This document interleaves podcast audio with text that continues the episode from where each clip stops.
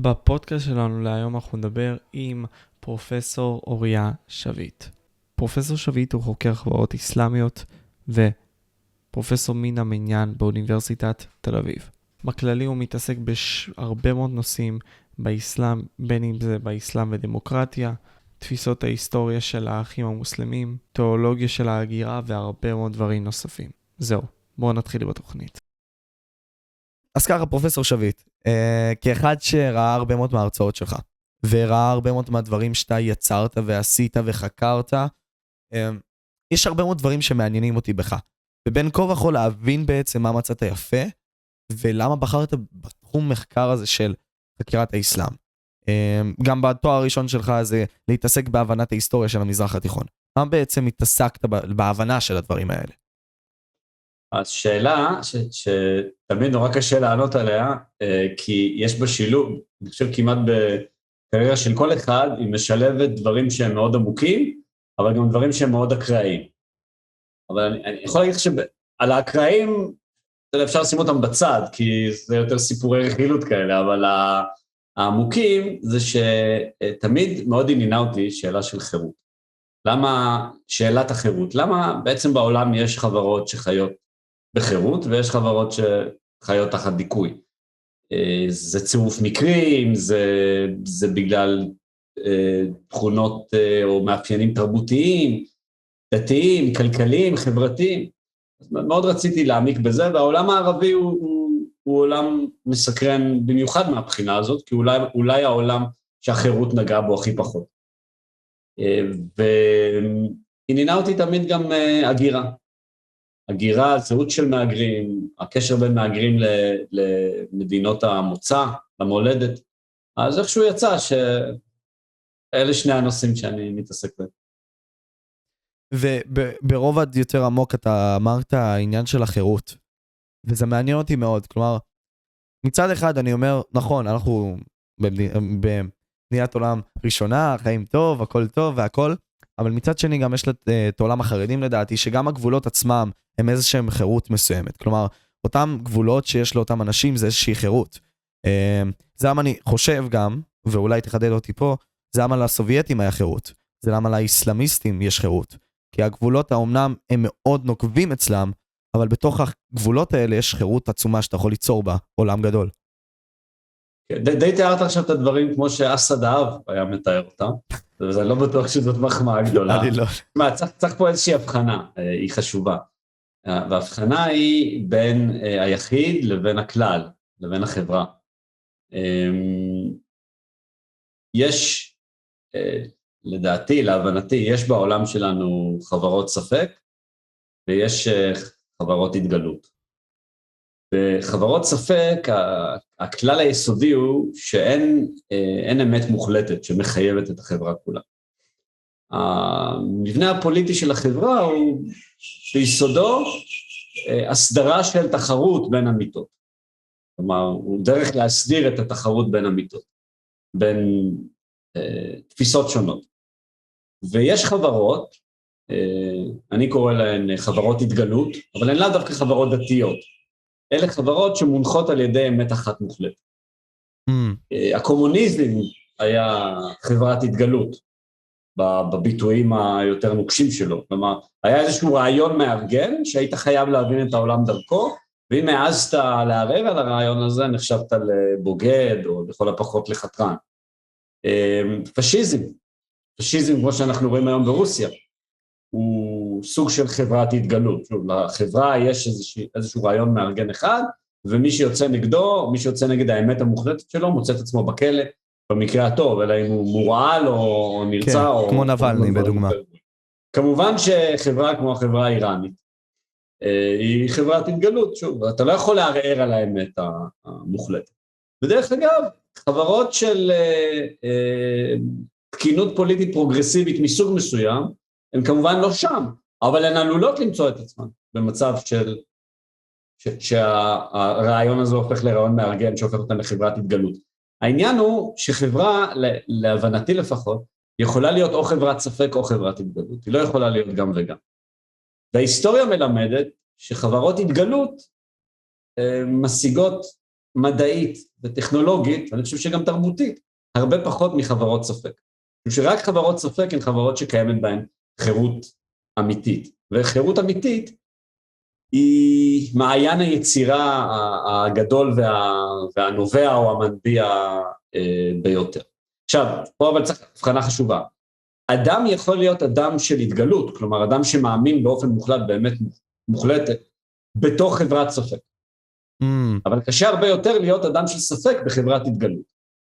ולכן הדוגמה של, הדוגמה של החרדים היא בעיניי דוגמה קצת מטעה, אם זה חרדים בישראל או בארצות הברית. אז בישראל. שאלה שצריך לשאול את עצמך, שאלה שאתה וכל ישראלי כל ישראלי צריך לשאול את עצמו, זה איך הייתה נראית מדינת ישראל אם החרדים היו ברוב, והייתה להם אפשרות להפוך את מושגי ההתגלות שלהם, את הרעיון שיש אמת אחת מוחלטת, והייתה להם אפשרות להפוך את המושגים האלה למושגים המחייבים.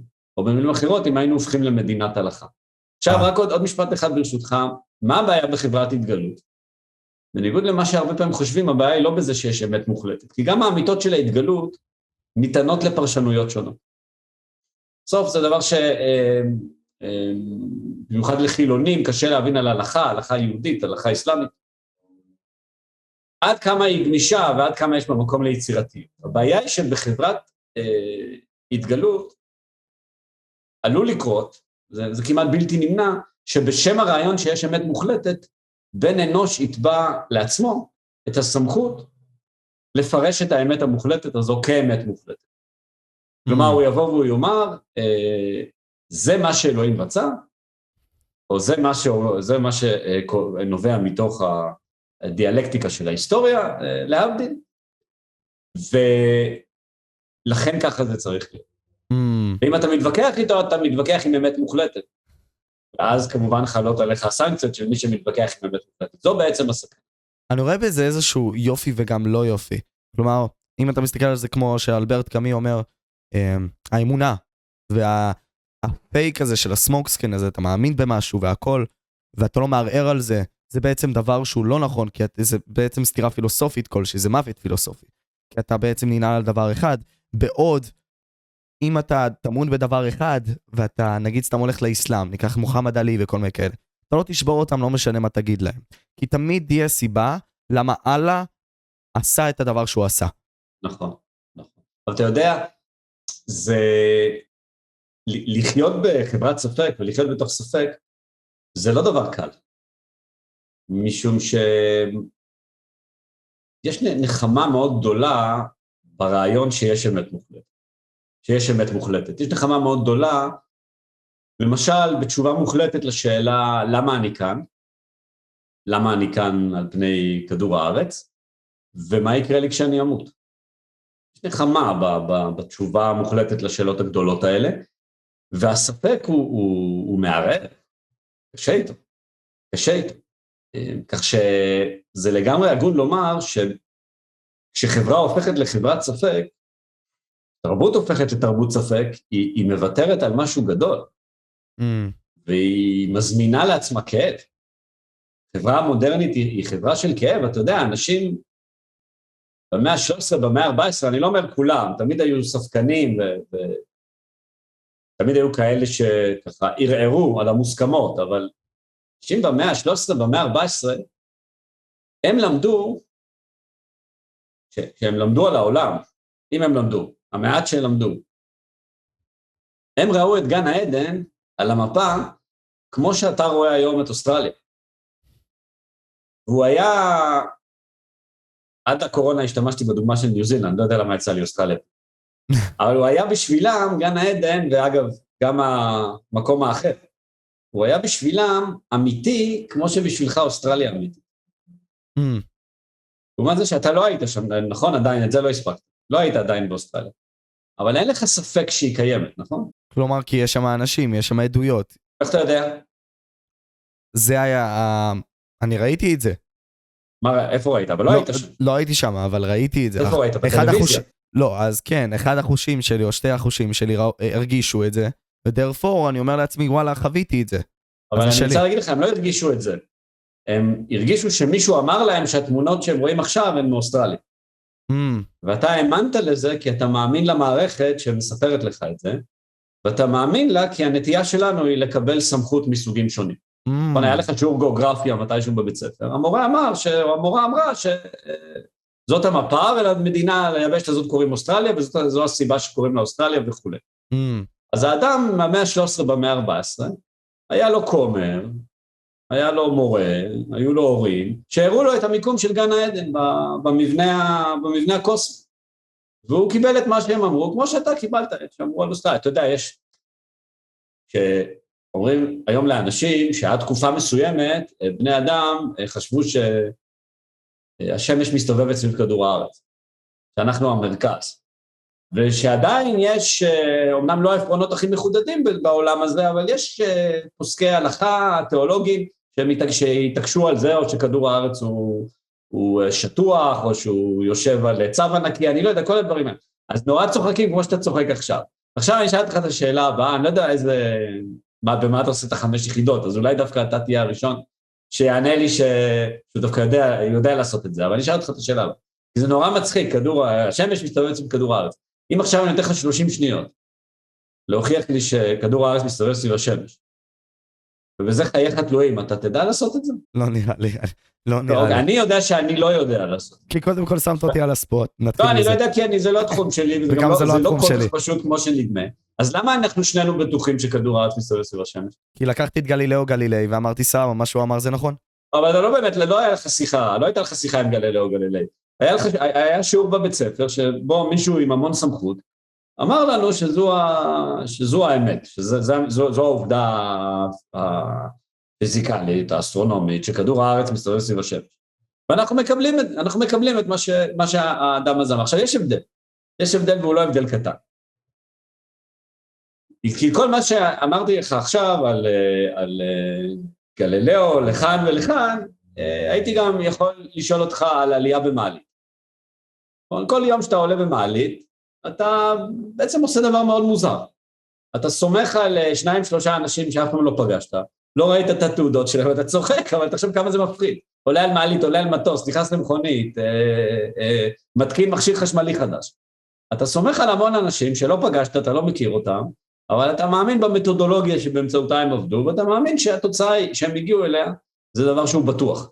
אמ, אז אתה אומר מתוך לי, הלימודים שלהם. ההבדל, ההבדל הבכל זאת מהותי בין התוצרים של חברת ספק לחברת התגלות, שאתה מבין את הרעיון המארגן מאחורי זה. כלומר, של הניסוי האמפירי, של המחשבה הרציונלית, ואתה רואה שהוא עובד. ולכן הנטייה שלך לקבל את המדענים שאומרים שכדור הארץ מסתובב סביב אה, השמש ולא להפך, היא מבוססת על משהו שונה מהמפה הזו בימי הביניים שהראתה את המיקום של גן העדן. זה למה ניטשה מאוד מפליא אותי בקטע הזה, כלומר, לרסק את כל המוסכמות שהיו לפני כן, לבקר על הכל ופשוט לערער על הכל. מבחינתי עכשיו לדמיין את זה שאני יכול לעשות את זה זה כמעט בלתי אפשרי, זה הספקנות היתרה הזאתי שיש אצל האנשים. זה למה אני מסכים איתך עכשיו, שיתר הספקנות זה, זה דבר עצום, זה, זה מוגזם, זה למה אני לא יכול להבין את הפוליטיקלי קורקט. מבחינתי זה קשה מאוד, אבל הם חיים את זה. רק כן. תסדר את המצלמה אם תוכל בבקשה פרופסור שביט, למה זה בקטנה. איך המצלמה שלנו לא בסדר? כן, לשנייה זה עכשיו זז, לשנייה זה זז, תוריד את זה עוד עכשיו טיפה. זה בסדר. רגע, יכול להוריד את זה עוד טיפה? להוריד? אז זה למה זה מפליא אותי החברה הפוליטיקלי קורקטית הזאת שציינת גם לפני כן. הספקנות היתרה הזאת, שיכולה להפיל אותם בסוף, כי הם נכון, יאמינו אבל באמת תשמע, כלשהי. צריך להגיד משהו על תקינות פוליטית. היא התחילה, הרעיון הבסיסי הוא רעיון טוב. הרעיון הבסיסי הוא רעיון נכון. צריך לזכור מה המקום ש, אה, שתקינות פוליטית התחילה. אתה יודע, היה, היה אני חושב בשנות ה-80, היה לגמרי ברור שאם אני אומר על עבודה לא טובה שהיא עבודה שחורה, אז אה, זה סתם מילים, נכון? זה לא משנה, אבל זה לא סתם מילים. או אם אני אומר על ילד אה, שמשתולל שהוא כבשה שחורה, אז זה לא, אז זה ביטוי כזה, זה לא משנה. הייתה הבנה שהביטויים האלה כן מייצרים מציאות. אתה אומר לילדים שצבע העור שלהם הוא שחור, או צבע העור שלהם יותר כהה, אתם, אתם הדבר הלא טוב, אתם הדבר שלא רוצים להיות כמותו. אז משם תקינות פוליטית מתחילה, אה, כמו הרבה מהפכות טובות, אה, כמו הרבה רעיונות טובים, היא מגיעה למקומות אה, של לא רק לא תקינים ולא נכונים, אלא שהם ממש גרוטסקים. יש היום באמת דברים בארצות הברית שהם גרוטסקיים, ואתה מדבר עם אמריקאים צעירים, אתה מבין שהם פשוט, מרוב שהסבירו להם איך אסור להם לחשוב, הם כבר לא מסוגלים לחשוב בכלל. כל הזמן עסוקים בלא לחשוב. כי זה לא נכון, וזה לא נכון, וזה אסור, וזה צריך להתנגד, בסופו של דבר אתה לא נשאר עם שום דבר ביד. זו בעיה מאוד גדולה, ודרך אגב, יש לה, יש לה ביטויים גם בפוליטיקה האמריקאית, בתרבות האמריקאית. אה, זו בפירוש בעיה. אתה רואה את זה מגיע לישראל, אבל פרופסור שביט בצורה שהיא מאוד uh, חודרת לאקדמיות גם?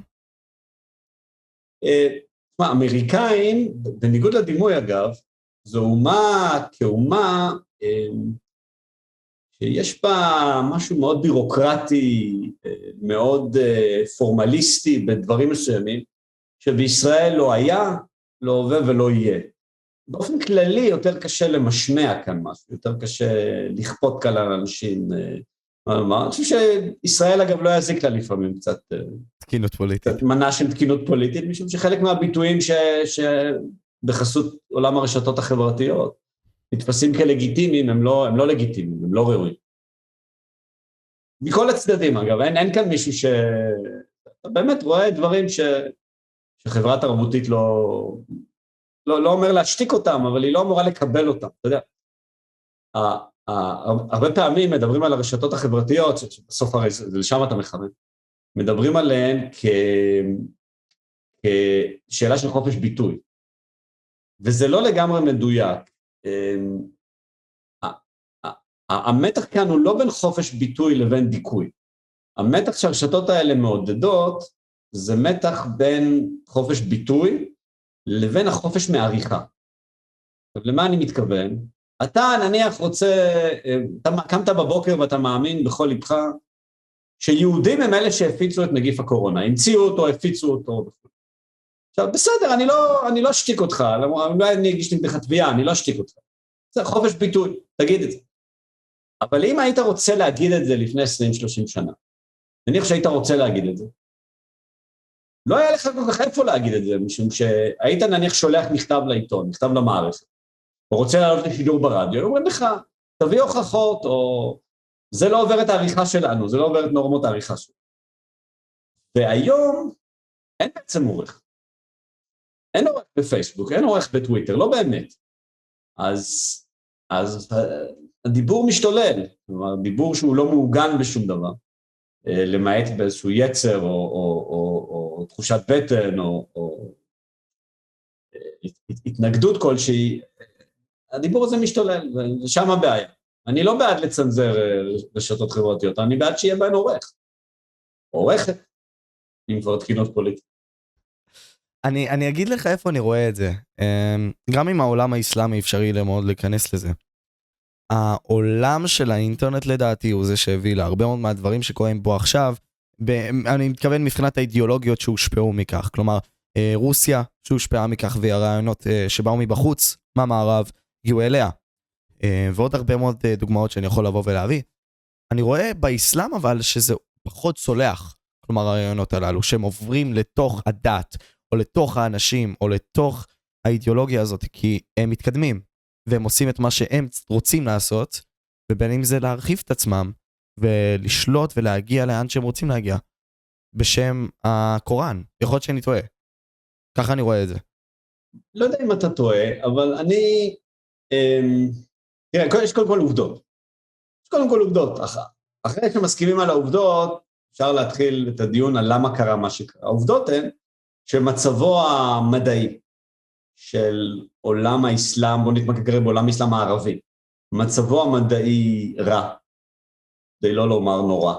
מצבו הטכנולוגי אה, רע, לא לומר נורא. אה, הכלכלי, אם אתה מנקה את הנפט איפה שיש, אה, מצב קשה. ומצב החירות בו הוא, הוא, הוא, הוא, הוא רע. ויש יש קשר בין הדברים האלה לדעתי. גם האינטלקטואלים. הבעיה הבסיסית, הבעיה הבסיסית העקרונית של העולם הערבי שהוא עולם לא דמוקרטי, הוא עולם שאין בו חירות. מכאן אנחנו יכולים לשאול את השאלה הגדולה, למה זה קרה, למה זה לא משתנה, והיא באמת שאלה גדולה, זאת שאלת ה... לא יודע, כמה, כמה מיליארדי דולרים, אבל זאת השאלה. אה, אבל אני חושב ששם שם הסיבה, כי צריך, צריך, צריך לזכור, אנחנו מסתכלים עליך מדינה כמו מצרים. אתה חושב איפה היא הייתה לפני 75 שנה, ואיפה ישראל הייתה? זה לא היה חייב להיות כך. זה לא היה חייב להיות שמצרים תהיה במקום שהיא הייתה. אתה יודע מה, ישראל אולי לא הדוגמה הכי טובה. כי יבוא מצרי ויגיד לך, טוב, זה בגללכם, בגלל המלחמות ש... שבגללכם נאלצנו להילחם. אוקיי, עזוב מצרי. אה, דרום קוריאה, איפה היא, איפה היא הייתה לפני 50 אה, שנה ואיפה ישראל, איפה מצרים הייתה. יש, יש חלק של העולם ש, שלא מתקדם, שלא מתקדם, וזו, וזו בהחלט שאלה טובה וחשובה, למה, למה זה המצב? למה הוא לא מתקדם? לא, אני פשוט אומר שכאילו מעניין אותי להבין איך החומה לא נחדרה, זאת העניין. כלומר, איך לא נפרץ הדבר הזה, אפילו אם זאת אמונה. כלומר, אנחנו אה, ביהדות קיבלנו את זה, שהגיע איזשהו פרץ והרבה מאוד אנשים הפסיקו להאמין, וזה בסדר, הגיוני, בדוגמת השואה. אה, אפשר לתת הרבה מאוד דוגמאות. אז מעניין אותי בעידן שאנחנו כל כך מקבלים את המידע מהאינטרנט, וכל כך קל להשפיע על אנשים, כמו שאתה ציינת לפני כן. איך זה הגיע לעניין כזה שזה עדיין לא השפיע עליהם? אפילו אם זה בא ממקום של בורות כלשהי, של אי ידע.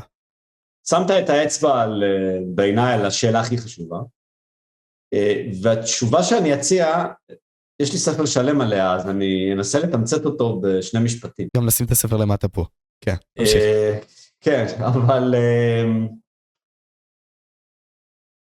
וזה גם ספר שחשוב לי במיוחד, כי, כי בעיניי זאת באמת, השאלה ששאלת היא השאלה הגדולה. ובעצם אם אני מנסח אותה טיפה אחרת, שאלת למה בעולם הערבי-מוסלמי לא הייתה מהפכה חילונית? לא היה תהליך של חילון אה, כפי שהיה במערב. התשובה שאני מציע, יש תשובות, יש גם תשובות אחרות, אבל התשובה שאני מציע, אולי קצת תפתיע אותך. הבעיה של, של העולם הערבי-מוסלמי היא שהיו בו קולות, היו בו כוחות, שהציעו אמ, דרך לכאורתית למזג בין חברת ספק לחברת התגלות. לקיים, כאילו, כאילו אפשר לקיים את שניהם בעת ובנחת. הם הצליחו לשכנע זרמים עמוקים מאוד בעולם הערבי ומעבר לו. הצליחו לשכנע אותם שבאסלאם בניגוד לנצרות, וזו הבחנת מפתח, באסלאם בניגוד לנצרות, אין סתירה בין הדברים. האסלאם מאפשר לחברה להישאר חברת התגלות וליהנות מכל היתרונות של חברת ספק. זה לא קרה בעולם הנוצרי דווקא בגלל העקשנות של הכנסייה הקתולית, דווקא בגלל אה, העקשנות של זרמים פרוטסטנטיים פונדמנטליסטיים. אלה, כמובן שני כוחות שונים מהרבה בחינות, אבל בעולם הנוצרי הייתה התנגדות מאוד חזקה לרעיון שאפשר אה, גם וגם. כלומר, של, ה, של ההתגלות יש יכולת להתאים את עצמה לחידושים ולגילויים של חברת הספק. זה לא קרה בעולם האסלאם. הדוגמה הכי בולטת, וחלק גדול מהספר שלי האחרון הוא עליה, היא תורת האבולוציה. שהעולם הנוצרי, לא כולו, אבל העולם הנוצרי הדתי, חלק גדול ממנו התקשה מאוד ועדיין מתקשה. תתפלא עד כמה. עדיין מתקשה לחיות איתה. וזה לא היה המצב בעולם האסלאם כשהוא התמודד עם השאלה הזו. ובמידה רבה המשימה מאוד קשה ומאוד כפויה טובה, היא לבוא ולומר בקול ברור ולא אפולוגטי ולא, ולא אה, מתבייש, חברים, אתם יכולים להיות מה שאתם רוצים, אבל אתם צריכים לבחור. גם וגם לא תהיו. מצרים יכולה להיות חברת התגלות, או איראן יכולה להיות חברת ספק. הניסיון להיות גם וגם משאיר אותך בסופו של דבר בלי ובלי. כי אי אפשר גם וגם. שמע, בסוף אתה מסתכל על נניח אה, מפת אה, או טבלת זוכי פרס נובל. שלושה אנשים. גם השלושה זה, זה בעצם זה, אני חושב שזה יותר אחד, והאחד הזה הוא אמריקאי. כלומר, הוא, הוא מצרי אמריקאי, אבל, אבל זה אחד. אה, הש- ה- ה- ה- אתה מסתכל על על הטבלה הזאת, אתה מסתכל על יהודים, זה, זה רבע בקירוב מהזוכים, אני מדבר על פרסי נובל האמיתיים במדעים. ויהודים הם אחד מארבע מאות איש בעולם, זאת אומרת זה פי מאה. אז העולם, המוסל... העולם הערבי-מוסלמי זה בדיוק הפוך. בעצם פי מאה פחות מהשעה צריך, זה הרי לא מקרה, נכון? זה לא יכול להיות שזה קרתה תקלה, במקרה נפלו עליהם מבחנות עם התשובות ב... לגמרי במקרה, זכו אז, בלוט. אז זה משהו יש כאן ביולוגי, משהו עמוק. משהו ביולוגי יותר, כמו ש... לא, אה, חס וחלילה, באמת שלא ביולוגי. למה? באמת, באמת ש, יש כל הפוטנציאל להצטיין מדעית כמו, כמו לישראל, כמובן זה, זה פערים שלוקח הרבה זמן לסגור אותם, אבל זה לא יקרה אף פעם אם היא לא תהפוך לחברת ספק. עכשיו היא לא רוצה, לא צריך, בסדר, אבל אז תדע שהשכנה אה, מצ, מצפון היא תהיה ה start-up nation, ומצרים תהיה מה שהיא, לא, לא, מדינה כושלת. לא הכתבתי נגיד סתם בקטע הזה ספציפית שהביולוגיה מקבעת אותם, אבל אם כה וכה ניקח את החברה של אה, כהי העור, בגלל חוסר בלמידה, חוסר בחידוד המוח, הם הגיעו למצב של IQ נמוך. אה, ועוד הרבה מאוד דבר, דברים ו variables שונים שאני פחות מבין בהם כי זה לא תחום מחקר שלי. נורא לסתור את מה שאתה אומר, כי אתה מסתכל, בוא נעזוב רגע את המזרח התיכון, אתה מסתכל על מה שהיה מערב גרמניה ומה שהיה מזרח גרמניה, אתה מסתכל על צפון קוריאה ודרום קוריאה, אתה רואה, אתה לוקח אותו עם, זה לא ש... שלפני 90 שנה היו שני קוריאנים, זה היה עם אחד, ואתה מחלק אותו לחברת התגלות וחברת ספק. כאן, אותו ניסוי עשו בגרמניה, ואתה אתה אומר, וחמישים שנה אחרי אתה חוזר לניסוי, ומה אתה מגלה במקום אחד ומה אתה מגלה במקום השני? שאחד אה, מצליח יותר, השני מצליח פחות.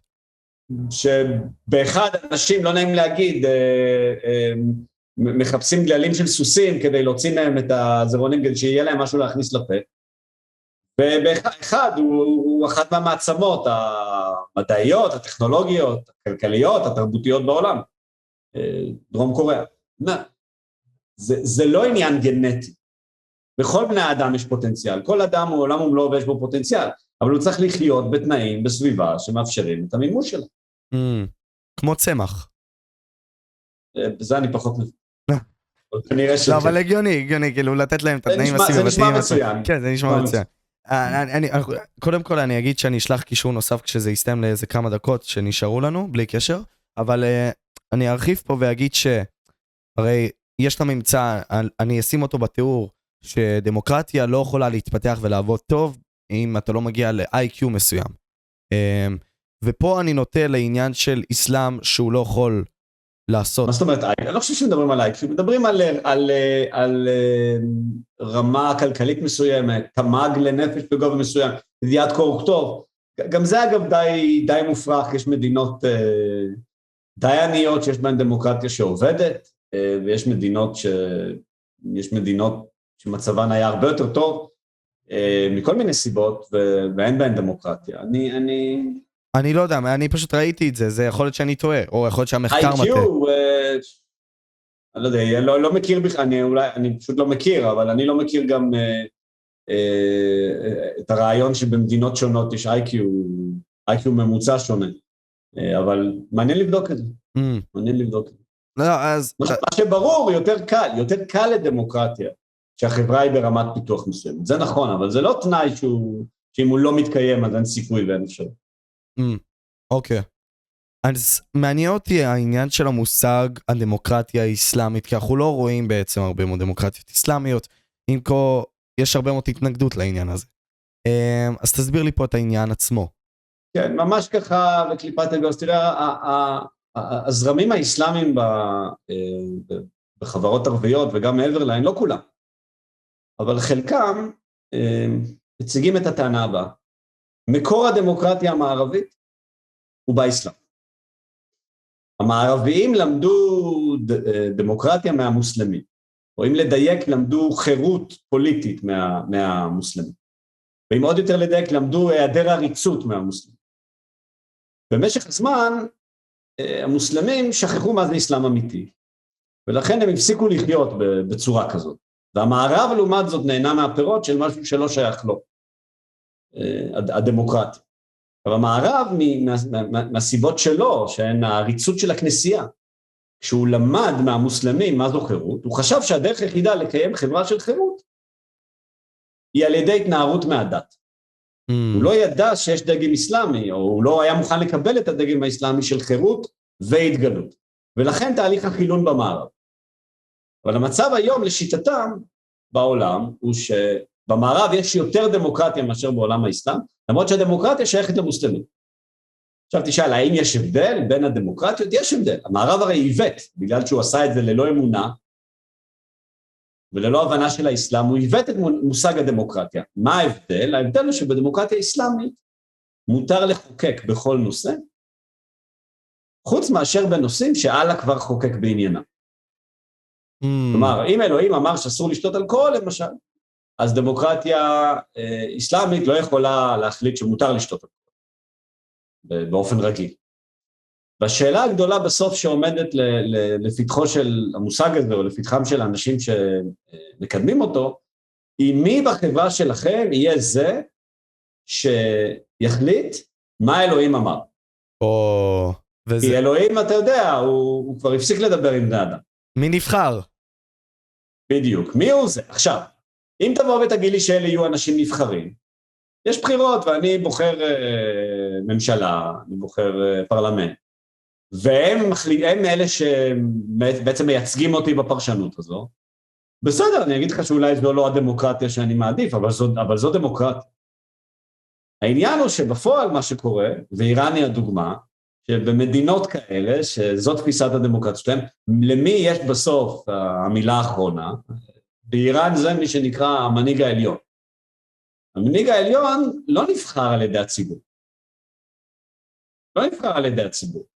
הוא נבחר אה, בעצם על ידי מין מועצה של פרופסורים. Mm. פרופסורים מסוג מסוים, פרופסורים ל, ל, להלכה, פרופסורים לדת. אה, וככה זה גם נראה. Mm-hmm. אוקיי. אז, אז כשמדברים על דמוקרטיה אסלאמית, על זה מדברים. האחים המוסלמים במצרים התחילו תהליך אחרי האביב הערבי, שהיה עלול להוביל, להוביל את מצרים למקום הזה. Mm. ולכן הפילו אותם, הפילו אותם אגב אנשים לא דמוקרטיים, היה פה מאבק בין שני כוחות לא דמוקרטיים, בין מי שחשבו שמה שעלול להידרדר לתיאוקרטיה עדיף על אה, משטר אה, צבאי, לחזור לימים שבפועל הם סוג של, של, של, של משטר צבאי, סמכותני, לבין אלה שחשבו שאנחנו מעדיפים את מה שהיה בימים של מובארק באיזושהי וריאציה על פני איראן. זה בחירה אגב שלא לא, לא טוב לעמוד בבחירה הזאת, לא טוב להצטר... להזדקק לבחירה הזאת בין שתי האפשרויות האלה. אבל זו הבחירה שהייתה למצרים לפני עשר שנים. Mm. ומה בסוף יצא בפועל, לכאלה שלא יודעים? יצא שיש לנו שוב איש צבא, כמו שהיה סאדאת, כמו שהיה מובארק, ששולט במצרים, אה, לא מכוח בחירה דמוקרטית, אני מניח שאתה לא קונה את התוצאות של הבחירות האחרונות במצרים. זה שיש גברת אה, או וואטאבר, זה כן, יפה. ניצח את עצמו ברוב גדול, זה לא בחירות. זה לא היה חייב להיות ככה, זה לא היה חייב להתפתח ככה. היה יכול להתפתח אחרת, היה יכול להתפתח כמו באינדונזיה, מדינה המוסלמית הגדולה בעולם. המדינה המוסלמית הגדולה בעולם גדולה כמעט כמו כל העולם הערבי כולו. קרה בדבר דומה, קצת יותר מעשור לפני האביב הערבי, והיום היא דמוקרטיה. אולי דמוקרטיה שאתה לא מסכים עם הרבה דברים שקורים בה, אבל היום היא דמוקרטיה. Mm. אז אפשרי. אוקיי. Okay. Um, אשמח שנדבר על שני נושאים קטנים, כי אתה עוד מעט uh, גם צריך ללכת. Uh, על עניין ההגירה באירופה. כאן אתה רואה את זה הולך? כלומר, אנחנו ראינו בספרו של דגלס מרים, המוות המוזר של אירופה. כלומר, את העניין של ההגירה העצומה הזאת אל אירופה.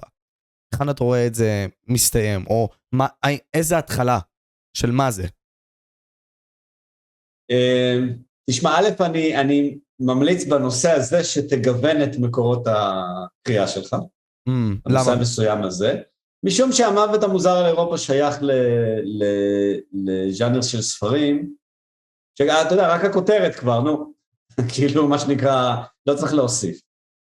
אמ, יש אני אומר את זה יותר כ- כ- כעניין עובדתי ולא לא בשביל להתייער או, או לבטל מה שאחרים אומרים.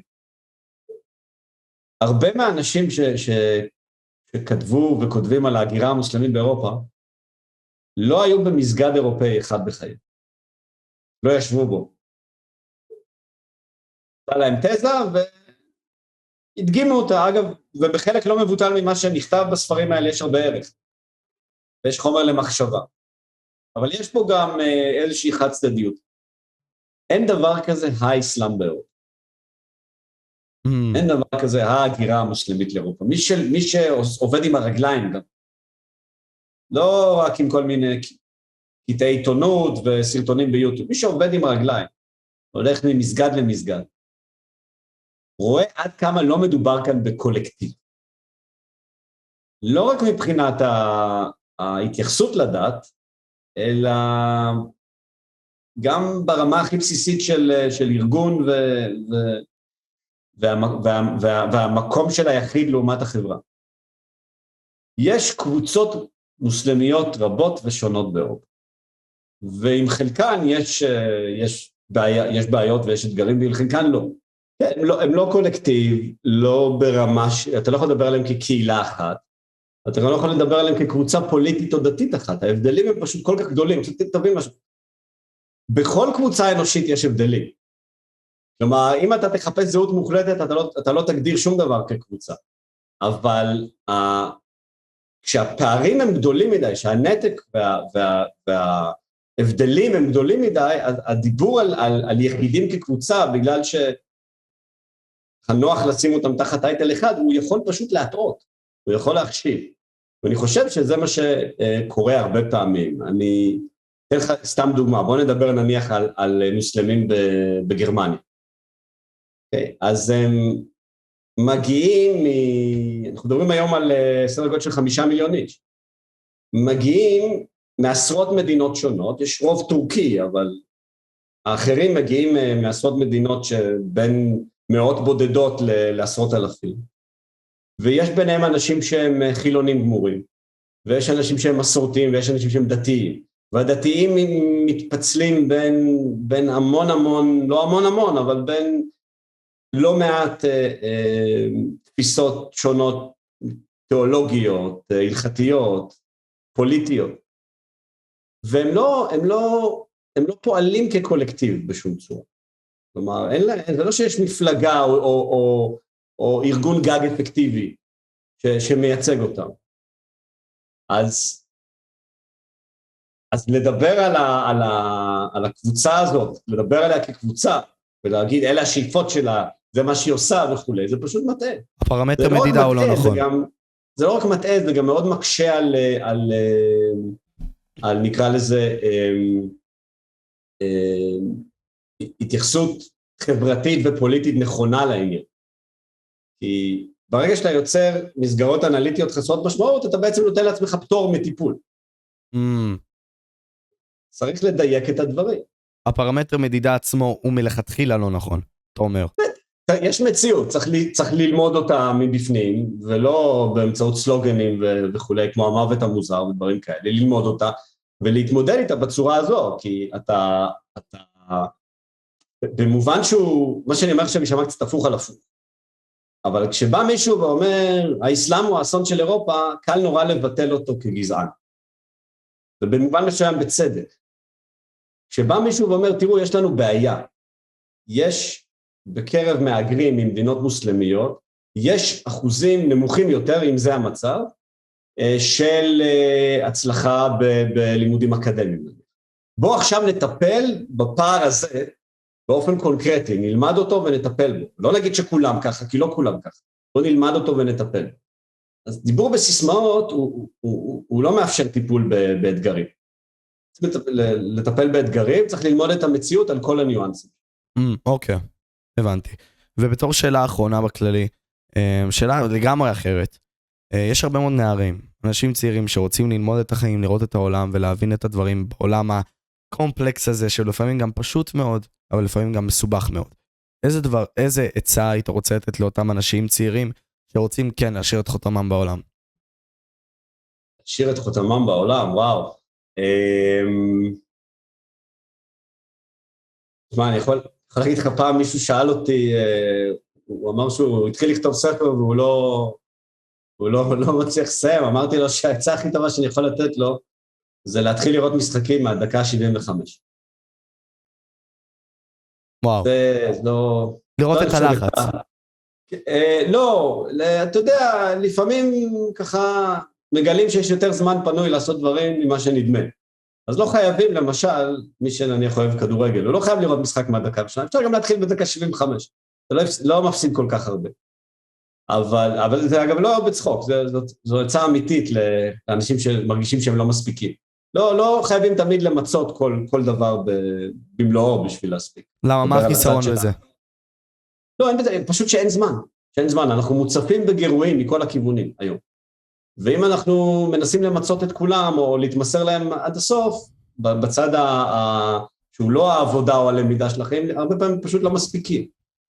אמ, אבל, תשמע, אני אתן לך עצה שהיא כאילו קצת אה, מורידה, כי שאלת שאלה כזו יפה וגדולה, ואני מוריד את זה למשהו קצת טכני. ל- לפרק דברים למשימות קטנות. החלטת שאתה רוצה ללמוד משהו? אז לא להציג את זה כמשימה אחת גדולה, היום אני אעשה את זה, אלא להתחיל לחלק את זה ל-50-60 יחידות, Mm, כמה שצריך, וכל יום לעשות קצת. אם אתה כל יום עושה קצת, מה שאתה לא עושה. אבל כל יום, כמעט כל יום אתה עושה קצת, הסך הכל בשנה הוא המון. mm. אם אתה מנסה בבת אחת הכל, אז זה בדרך כלל לא, לא הולך, בשום תחום. ה multitasking. גם ובמיוחד לא בלמידה, לגמרי. אז כן, לעשות את הדברים, אה, לעשות ככה את הדברים בצעדים קטנים, אבל בהתמדה. זו העצה הכי טובה שאני יכול לתת אם אתה רוצה ל... ל... לא יודע אם להשאיר חותם, אבל אם אתה רוצה להיות פרודוקטיבי וככה, זה גם הולך, זה גם תצליח הולך. במה שאתה עושה. טוב, בכללי, פרופסור אוריה שביט, אני ממש מעריך אותך, אני בכללי רוצה לשים את הלינקים למטה בתיאור של כל הדברים שאתה עשית, הספרות שלך השונה, ספרי הילדים, ספרי הדרכה, לא משנה, כל קהל שזה יגיע, זה יגיע. אה, בלי קשר, תודה רבה לך, אני ממש מעריך את זה, תודה לך, משה. ואני מקווה שהיה שיח פה טוב סך הכל, ועברנו על דברים. נהניתי. מאוד. תודה רבה לך. אז אני הייתי. פה, וויטוק פודקאסט משה, וזה היה פרופסור אוריה שביט, והיינו פה. ביי.